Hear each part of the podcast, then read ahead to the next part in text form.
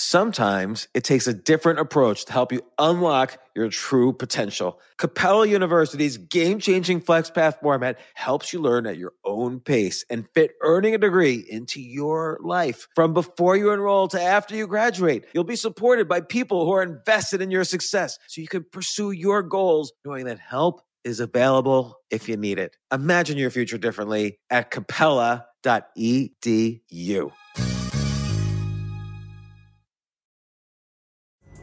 Pulling up to Mickey D's just for drinks? Oh, yeah, that's me. Nothing extra, just perfection and a straw. Coming in hot for the coldest cups on the block. Because there are drinks, then there are drinks from McDonald's. Mix things up with any size lemonade or sweet tea for $1.49. Perfect with our classic fries. Price and participation may vary, cannot be combined with any other offer. Ba da ba ba ba. This isn't your average business podcast, and he's not your average host. This is the James Altucher Show. Today on the James Altucher Show. Imagine making a podcast that the sole intention is for people to fall asleep to it while listening. Kathryn Nicolai is the creator of the podcast, Nothing Much Happens. And she tells stories that she writes and, and makes up. And for the life of me, I can't listen to a full episode of her podcast without falling asleep. It works. It's gotten to the point where my wife, if she's like too wired, like we were just watching Squid Game on Netflix, and my wife was just too wired. She couldn't sleep. So she's like, Can you put on that podcast? And I put it on, nothing much happens. I swear to God, I don't even remember one or two minutes of Kathryn's soothing voice talking to me through Alexa from her podcast, Nothing Much Happens. She has 55 million downloads. It's one of the most popular podcasts on the planet. I called Kathryn and I'm like, How do you do it? And why did you do it? And what are you doing? She answered, Here she is. Oh, and before I forget, she talks about all the neuroscience behind what she does.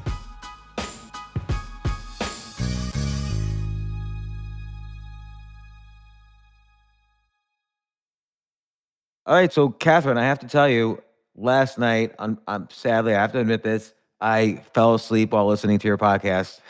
It's not a sad thing. That's the intention. I'd be more sad if it didn't put you to sleep. You have such a soothing. First off, these stories are so like pleasant, and your voice is so soothing. It's sort of like, it's like a, it's like a, it's like a meditation listening to these stories. I'm glad it feels that way. It kind of like rolls over you, like like sleep should. Yeah, it's meant to just kind of wrap you up in a blanket and you surrender sooner or later. it's so fascinating. How did you first think of an idea? Let's not only tell stories, which is a legit podcast format in its own right, but let's tell stories that put people to sleep. and they're short podcasts, by the way. Like you have tens of millions of listeners. Like people do have.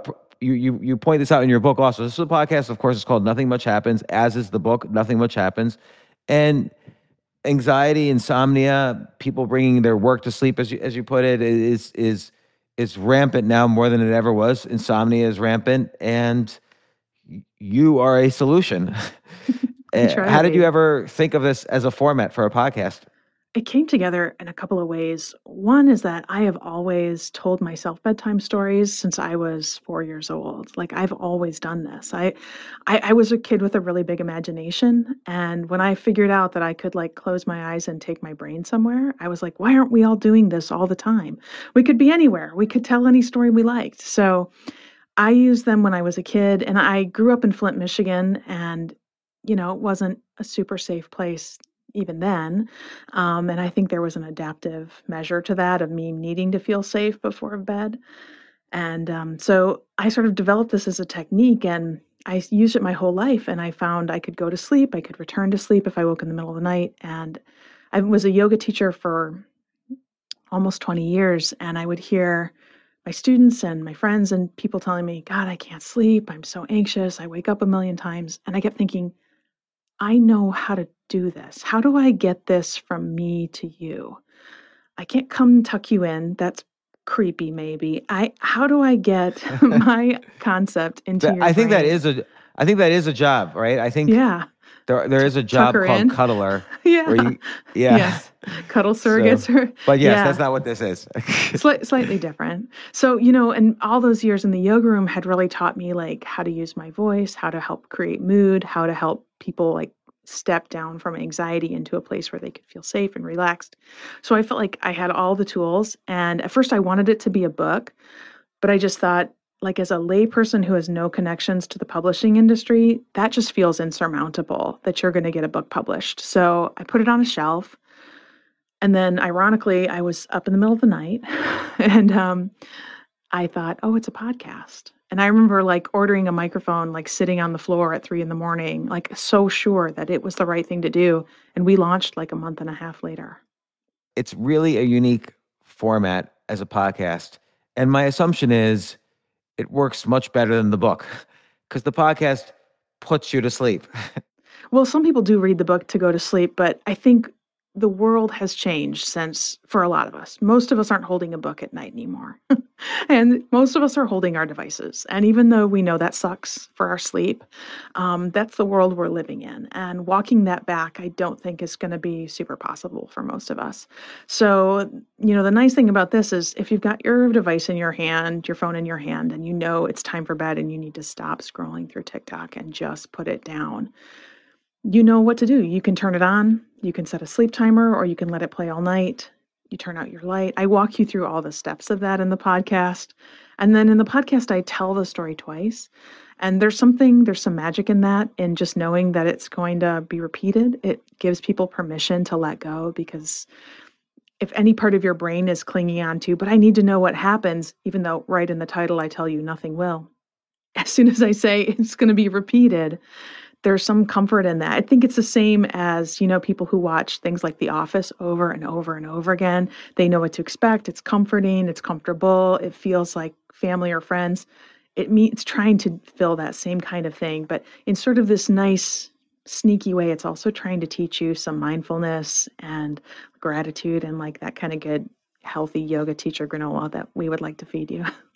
I want to dive into the process of the stories, but I want to also first talk about all of this sort of comes together. Like you tell these stories that are very soothing. It's not like The Office, in which, you know, a big part of the challenge of The Office is finding the right plot and twist for a 24 minute show Right. that also has Yeah. enough comedy and jokes and laughs and punchlines and you know giving a bunch of the actors you know storylines in each episode. In this case it's almost like you're walking around in the fall and i feel it and you see like somebody closing their bookstore or, or you know as in one story opening the bakery in the morning and there might be snow coming down. Like i could picture a Kathryn story. I'm so glad. it's a very like distinctive style but what is your process for writing these stories? No, I get it because as a writer, I was taking a fiction writing class maybe four or five years ago. And I asked the professor, Can I write a story or a book about nothing? And uh, she said very kindly, No. um, you know, characters need arcs, plot needs turning points, there needs to be a journey. right Of course, when I published my book, literally called Nothing Much Happens, I really wanted to send her a copy. Um, but I felt like that gave me some freedom as an artist because they were uncharted waters. And so I knew that there's a couple things I think about whenever I sit down to write. One is that I'm mostly creating a mood. And it should kind of feel like you said, like you're stepping into a snow globe or something, like it's all atmospheric and it's also really familiar and recognizable. So even if it hasn't, it isn't your particular experience, you've never done the thing that the story is talking about, it's super relatable. And you can imagine yourself in it and how you would feel if you were there. So I always think like a pleasant experience. This is the recipe. I'm giving away the goods here. Pleasant experience plus some element of nostalgia or easily recognized, relatable experience, and then a ton of sensory details. Because there isn't so much action, it all has to revolve around your senses. And that's, of course, what makes us present when we practice mindfulness. We notice how things sound or feel. Like you said, being on the street and noticing the leaves fall, listening to the wind blow. These are the things that keep you present in the moment. And there's some neuroscience here to explain why that's the way my listeners and my readers are going to fall asleep. What's the neuroscience? So basically, it has to do with brain activity. So we have this uh, pattern of brain activity called your default mode network. Think DMN, and sometimes I even think of it as demon, because when you are in your default mode, it is sort of like the background static. It's what your brain does when it does not have a job to do. And it's most recognizable, like if you wake up at three o'clock in the morning and you just feel the wheels start to spin, and you think, I didn't order this. Where's this coming from? And all of a sudden you're back in your to do list. How am I going to get back to sleep? And sometimes you might get stuck in that for like 45 minutes, an hour. That's your default mode. And in order to fall asleep, you need to move out of default mode and into what's called task positive network. And the task positive network is basically your brain now has a job to do. So the job in the podcast world, or even, you know, if your mom told you to count sheep, is basically to just follow along with the story. You're following along with my voice, with the shape I'm creating, or you were counting your sheep, or you were counting your breaths, but you're giving your brain a job to do. And that took it out of default mode and put it into task positive mode. And that's how how we fall asleep. So in the podcast, I often remind people, you know, as they're falling asleep, you're listening to my voice, no problem. I bet you're going to fall asleep. But let's say you wake up in the middle of the night. You could listen again or if you just walk yourself back through any part of the story that you can remember, usually within 10 seconds, people will fall right back to sleep because they go right back to their task positive mode and they drop off. Has anyone told you, like, what's the fastest they've fallen asleep after turning on your podcast? Yes, because, you know, sometimes I t- joke that I don't know why I need so many episodes.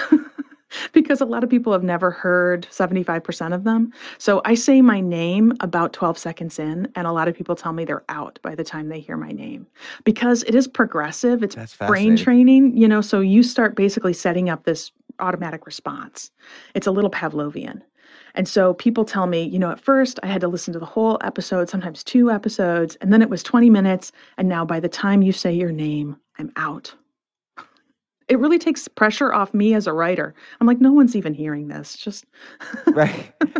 Also, I feel like you're right. The absence of, I mean, the stories are beautiful. I'm not discounting the stories at all, but the absence of it's it's basically not a thriller.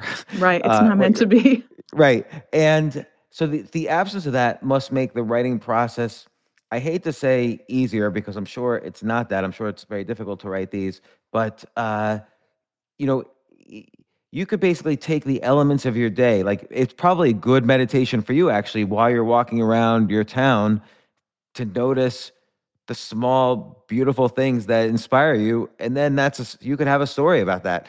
Yeah. And because of all my years in yoga, I felt like my brain was already trained for that, trained to look for good stuff. You know, we have this negativity bias that we inherited from our ancestors that basically means we give more attention and time and care to scary stuff than sweet stuff.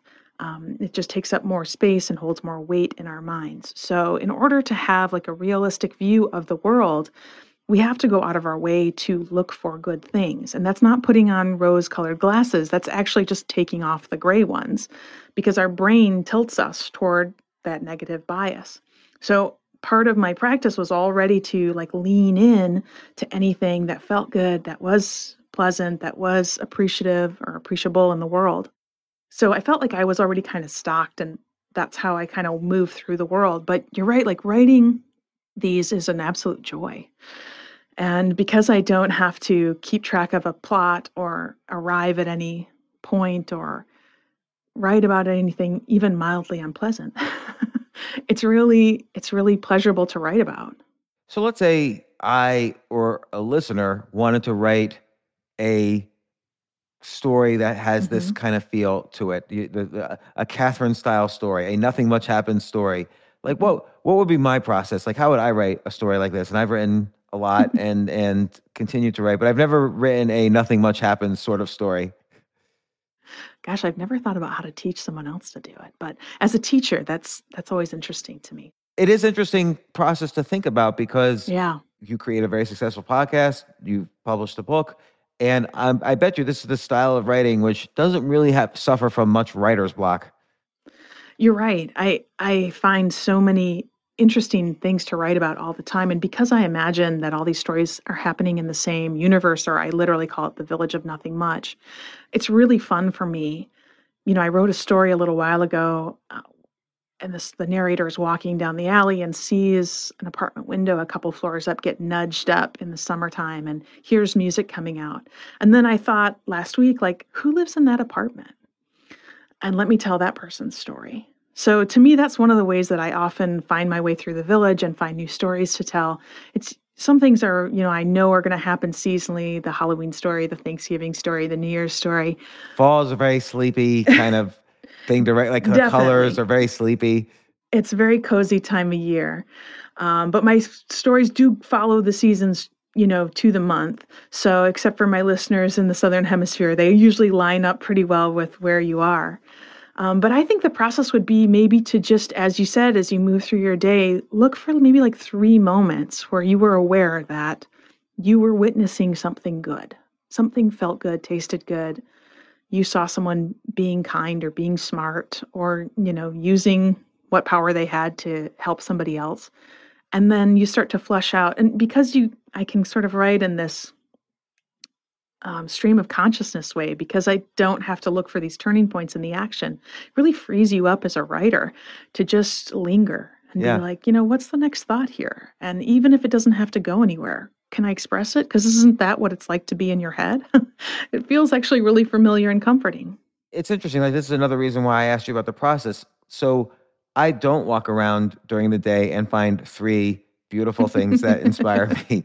And a lot of the time I spend all day right here in this room Right. doing podcasts, for instance, or Yeah. writing or or doing other things. And even the act itself of doing this probably leads to a more pleasant life. So so what would you rather do?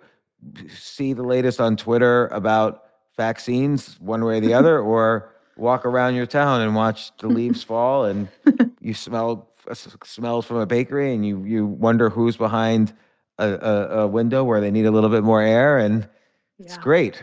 Like Yeah. that in itself is a meditation. Like, okay, I need to go out and do this.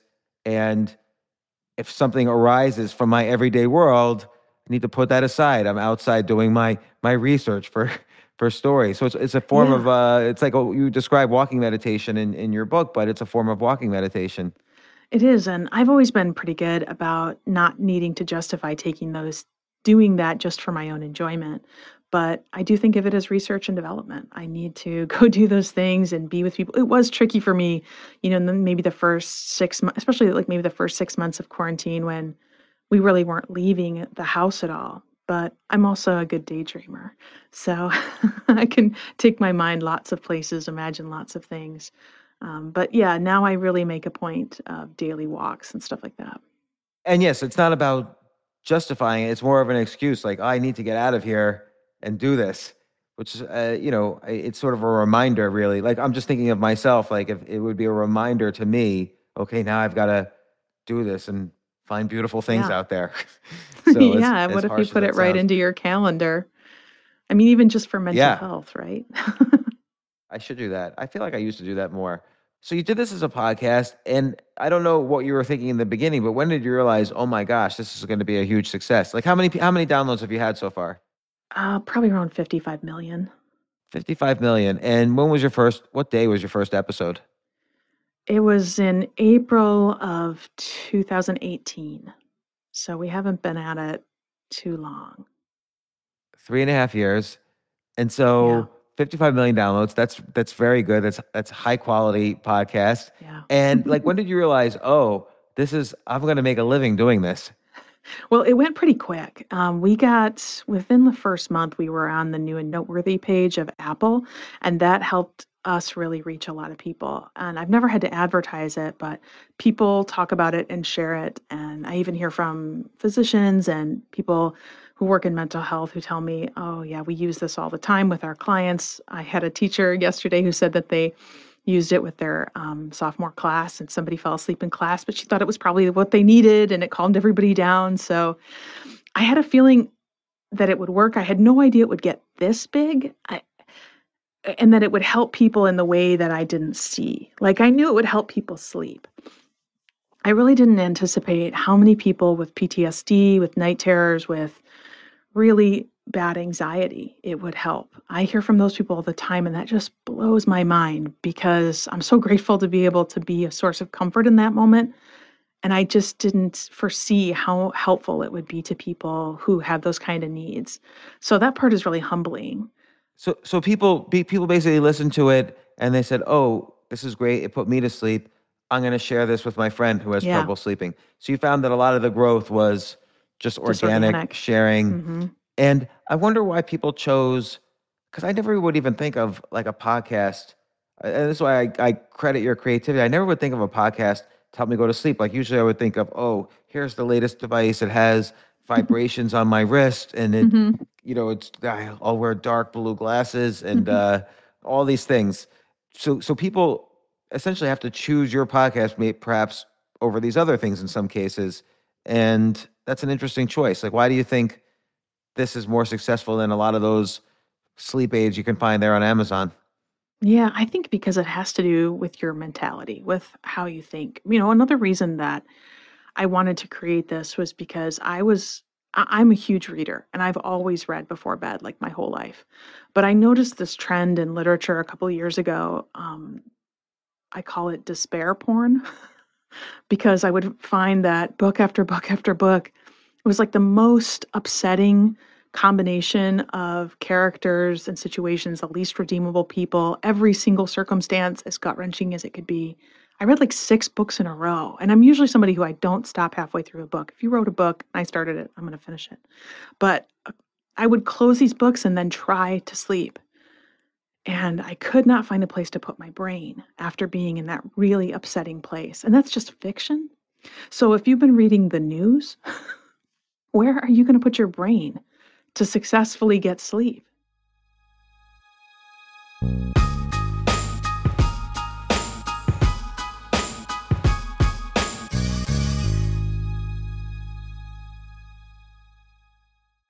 Yes, it's totally true.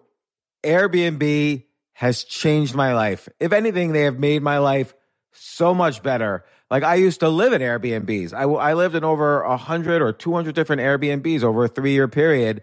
And I loved it. I love, I became a really good guest of Airbnbs and I got to know lots of hosts. So when I initially owned a house, I, of course, the first thing I thought was, I'm going to turn my house into an Airbnb because I travel a lot. So why leave my house unused when I can make a side income by letting others Airbnb my house or come to stay in my house as guests and having my own Airbnb or, or being a host for Airbnb has allowed me to do just that. And I've met other hosts. I've actually spoken at Airbnb's host conference. I think it was in 2017. I met so many just nice hosts. It's a great community. And I love, you know, turning my own home into an Airbnb. Like I'm traveling to Austin next month. My home's going to be an Airbnb while I'm away, and I'll stay in an Airbnb. I'd rather stay in like a three story house Airbnb than in one tiny hotel room in, in the middle of Austin during South by Southwest. So listen, while you're away, your home could be an Airbnb. Many people host on Airbnb, but there are people who are just letting their house sit empty who've never thought about it or didn't realize their space could be an Airbnb. Hosting can easily fit into your lifestyle and is a great way to earn some extra money. So if you have a home, but you're not always at home, then you have an Airbnb. Your home might be worth more than you think. Find out how much at airbnb.com slash host.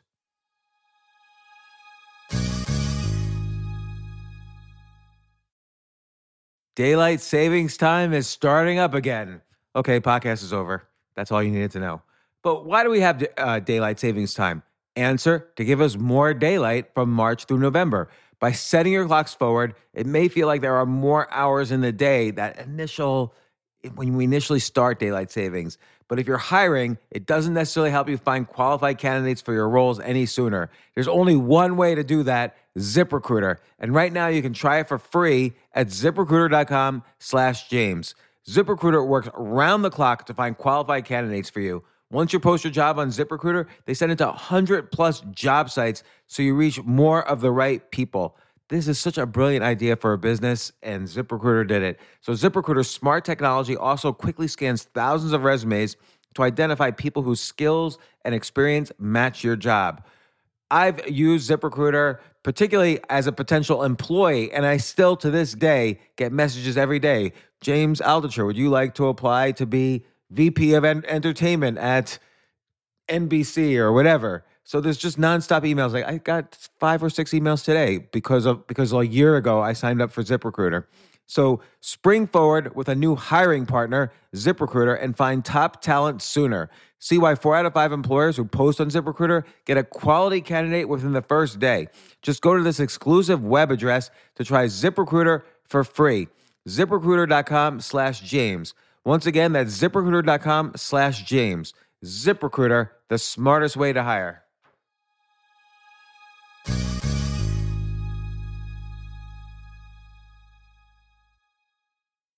Hey, listen, men's health is important. Men act all cocky and like they don't need anything. But the reality is, as you get older, there's some things you need. And it often feels like we're too busy to take care of our health problems. Like, I'd rather do anything than go to the doctor or the dentist or the pharmacy or whatever. But now you don't have to waste your time if you use HIMS. HIMS, H I M S, HIMS is changing men's healthcare by providing simple and convenient access to science backed treatments for erectile dysfunction, hair loss, weight loss, and more. The entire process is 100% online, so you get a new routine of improving your overall health faster. Jay, you listening to all this? Yes, I definitely gonna use him from now Not on. that you need it. You're you're young and healthy. James, I'm 35.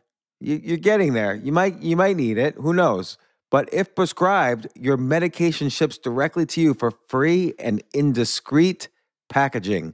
No insurance is needed. You can manage your plan on the HIMS app, track progress, and learn more about your conditions and how to treat them from leading medical experts. Start your free online visit today at hims.com slash James. Could you imagine that? There's a whole section just with my name on it. Hims.com slash James. That's how I how much I am representative of the kind of person who needs Hims. That's H-I-M-S dot com slash James for your personalized treatment options. Hims.com slash James.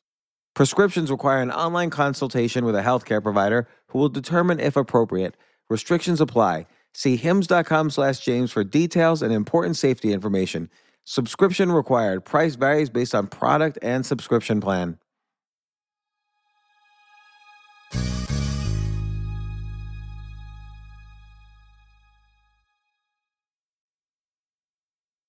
Recently, I noticed I was having trouble sleeping, and it was I was rewatching The Sopranos, and my wife had never watched it, and so I figured, oh, it's you know a classic show. I'll watch it with her, and then to kind of lighten things up, I would also watch Curb Your Enthusiasm, the HBO mm-hmm. show with Larry David. It's a Yeah. sitcom, and it really all these shows started to really disturb me. Like everyone's either committing crimes, cheating on their spouses, lying. You know, there, there's violence. Uh, even and I'm talking about Curb Your Enthusiasm. I'm not even talking about The Sopranos yet. And uh, uh, and I'm someone who always used to read too before going to sleep. But even I feel, and I wonder if you feel this. I feel like literature has changed. Like there's so many literary authors who got MFAs in fiction where they basically the, the plots are I find the plots are all the same. A professor who's uh, uh, unhappy and a failed writer falls in love with a student and things happen. and like they, and oh it just so happens this person has always been either in in academia they went MFA then they became professor and now they're writing a fiction a novel about a professor who's unhappy mm-hmm. unha- unhappy writer Yeah. and and then the other choices are like you know genre works which are very you know genre fiction could be extremely good and and high quality but that's a little bit more fast paced and intense. It's hard to find something to read before you go to bed. Yeah, and that's I, I feel like I wrote it because I needed it, and you know I think you're right that I remember I was reading this book by a really famous author, and when it got to the part where like the 15 year old daughter got raped by the stepdad and they were addicted to meth and the little brother got his legs broken. I was like, okay, okay, listen, this is like a sucker punch. Yes, you, or it's like feeding me a plate of hot sauce and calling it a meal. You are going to make me feel something good for you. Is it the only flavor in the world? Is this it? Are, why is it gauche to write about something that isn't absolutely awful? But that's, I felt like the turn that literature had taken. That if you weren't writing about constant misery, then you were a kid. And I thought, okay, I'll be a kid. I don't care. I want I want to find someplace soft to put my mind before I go to bed. And so I and people ask me sometimes for can I recommend books like mine? I so far not a lot. I don't find a lot that that fill that niche. So um, I hope that you know that's what the book offers to people. That especially if they've been reading something upsetting, scrolling through, watching people be cruel to each other.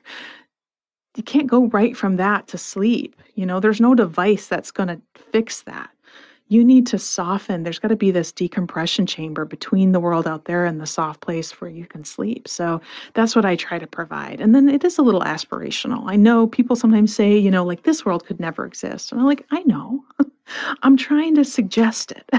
I'm trying to suggest that when you go out tomorrow that you look for the way that you could be like a kind person in the world. Well, what what's your sleep process like? And how many hours of sleep do you get per night? Pretty solidly eight to nine. Yeah, eight to nine is is um, great. Yeah, I'm sleep hungry. I need I need that much.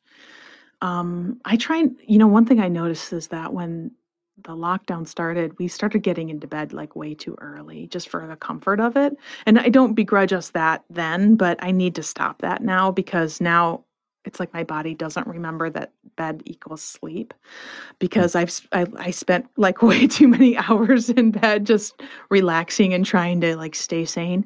So now I try to um, not get into. I usually go to sleep around ten, so I don't get into bed until nine but then I usually read. I sometimes journal if there's anything on my mind. Then I feel like if it exists in the world, I don't have to hold it in my head.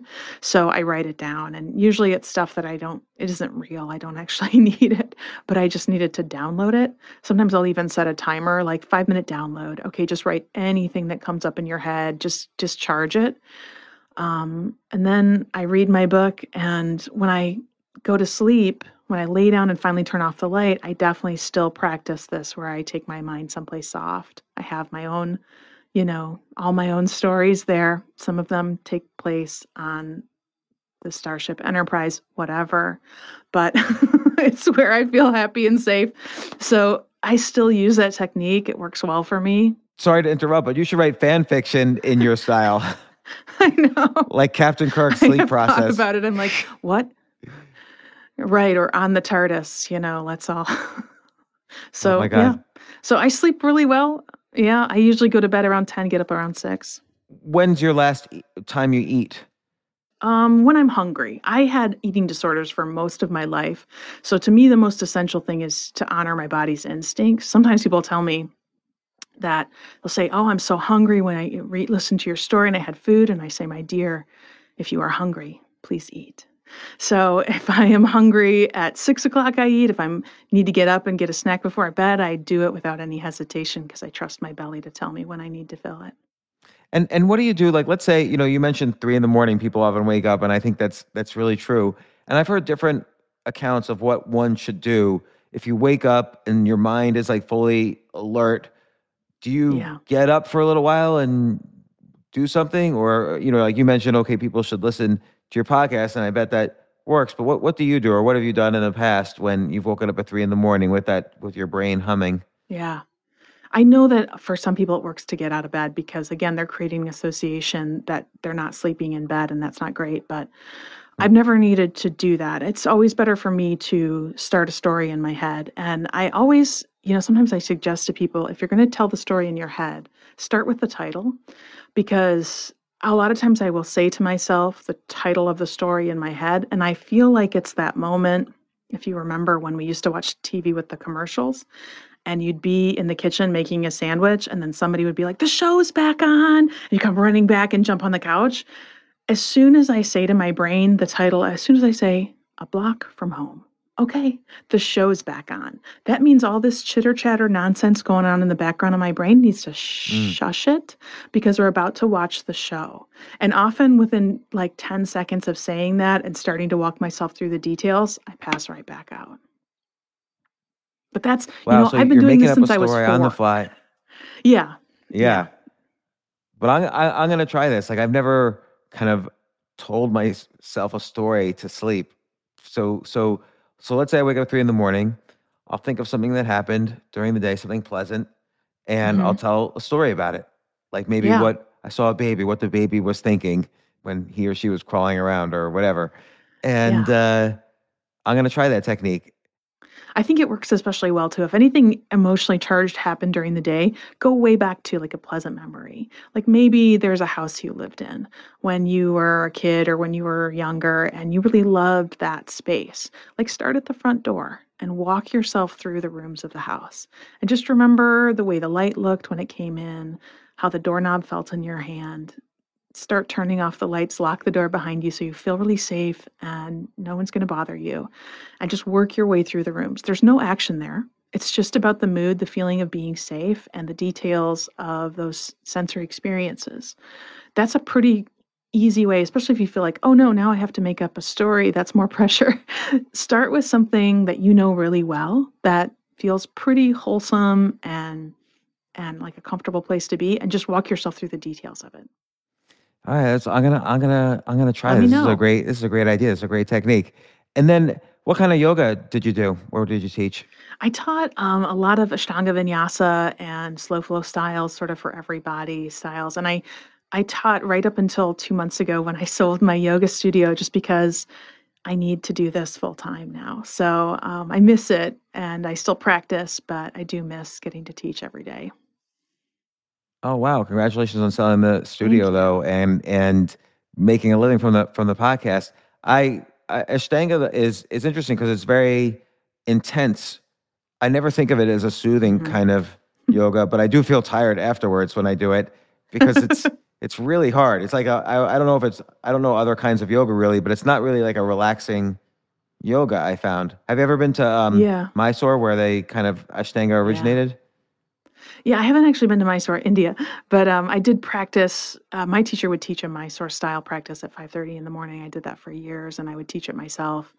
So you're right. Um, not every aspect of my life was super relaxing, but you know the structure of Ashtanga, it being sort of the same every time you do it.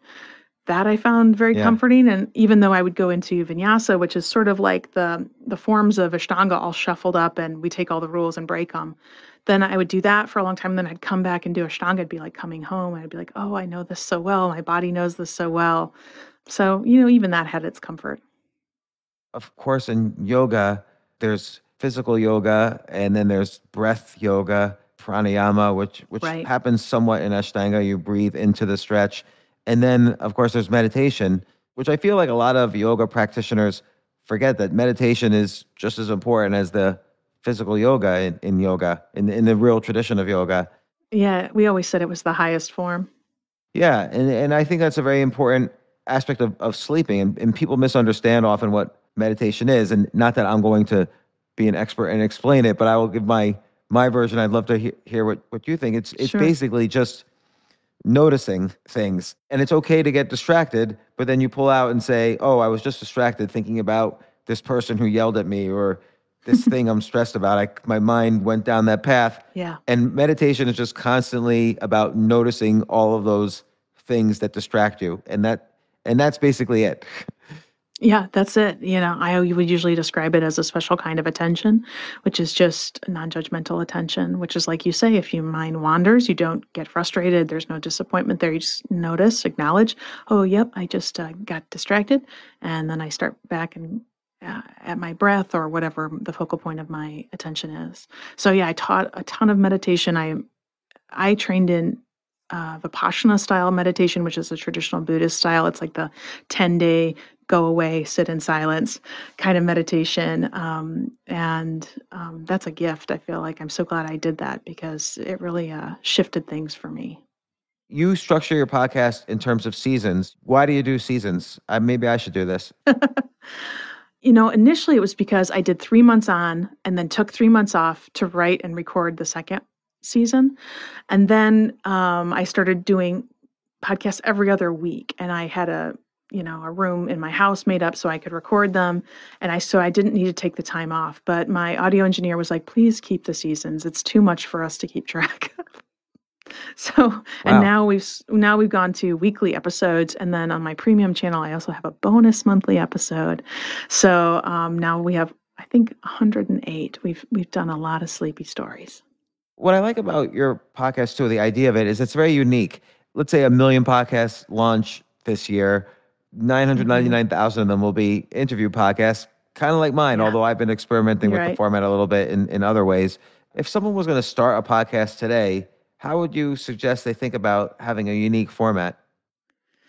Yeah, it's tricky. I get asked this a lot. And usually, you know, my advice doesn't correlate because, like you say, my podcast has a different kind of setup than what it's going to be for most people. So I usually say look for a need and then fill it with something quality. I saw this need for a way for people to settle into sleep. And I tried to fill it with something quality and I was successful. You know, and then I think also adjust your um, expectations a bit. If you do uh, an interview kind of podcast and maybe it's quite a niche area, it's not going to appeal to 100% of the population. So adjust yourself a little bit and redefine what you consider success to be. You know, if it's going to be I pay my bills with it, or it's going to be it helps somebody have a better day, or it's going to be I had an interesting conversation and I learned something new. You need to think about what success means to you as a podcaster. And it can't be a one size fits all experience just because we're creating really different things. People often will write to me as other podcasters and say, Oh, wow, your podcast was number four today you know, in the health section, I saw it there. How did you, how can I do that with mine? Usually I say, I don't know. I don't really know how I got there either, except I try to make things as quality as they can be. I think audio quality is super important. Um, and so I have a good engineer and you know i pay him i don't expect to get things for free i feel like that's another mistake new podcasters make is sometimes I'm on these groups and I see somebody saying, you know, I want to do it, but can I pay somebody $15? No, you cannot. that is a professional.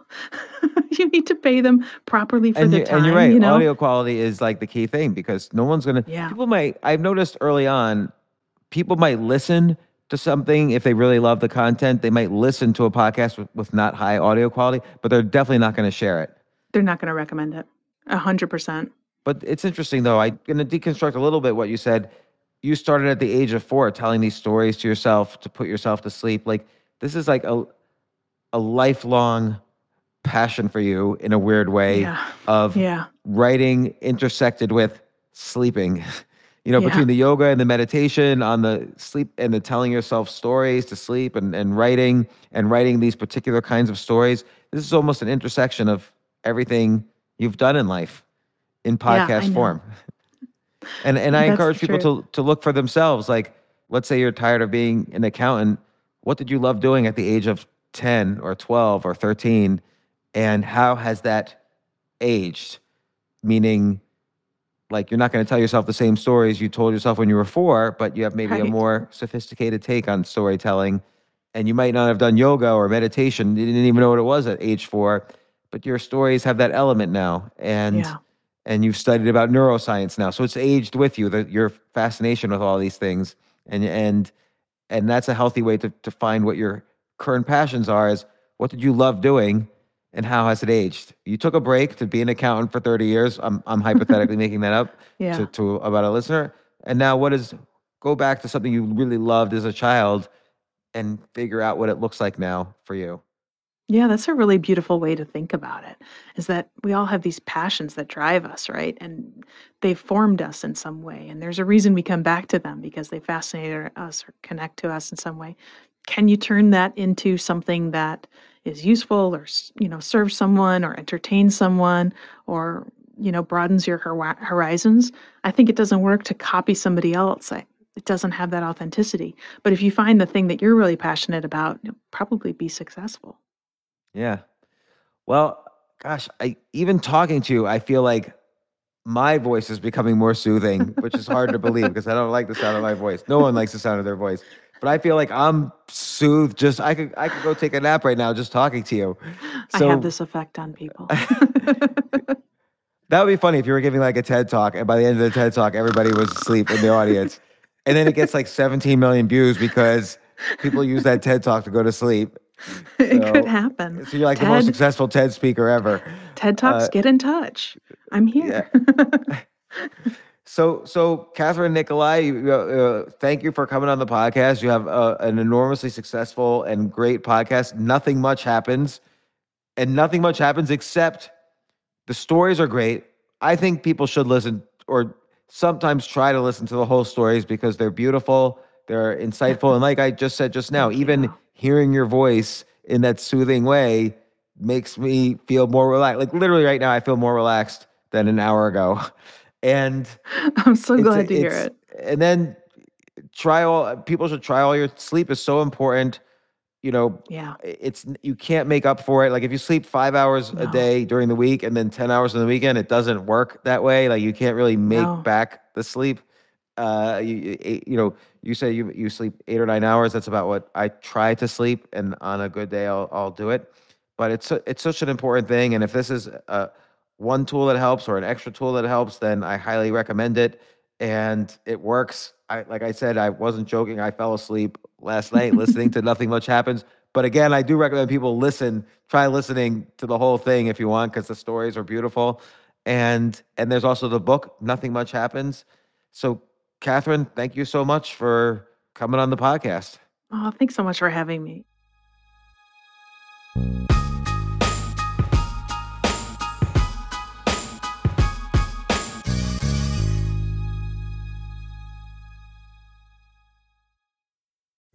Pulling up to Mickey D's just for drinks? Oh, yeah, that's me. Nothing extra, just perfection and a straw. Coming in hot for the coldest cups on the block. Because there are drinks, then there are drinks from McDonald's. Mix things up with any size lemonade or sweet tea for $1.49. Perfect with our classic fries. Price and participation may vary, cannot be combined with any other offer. Ba da ba ba ba.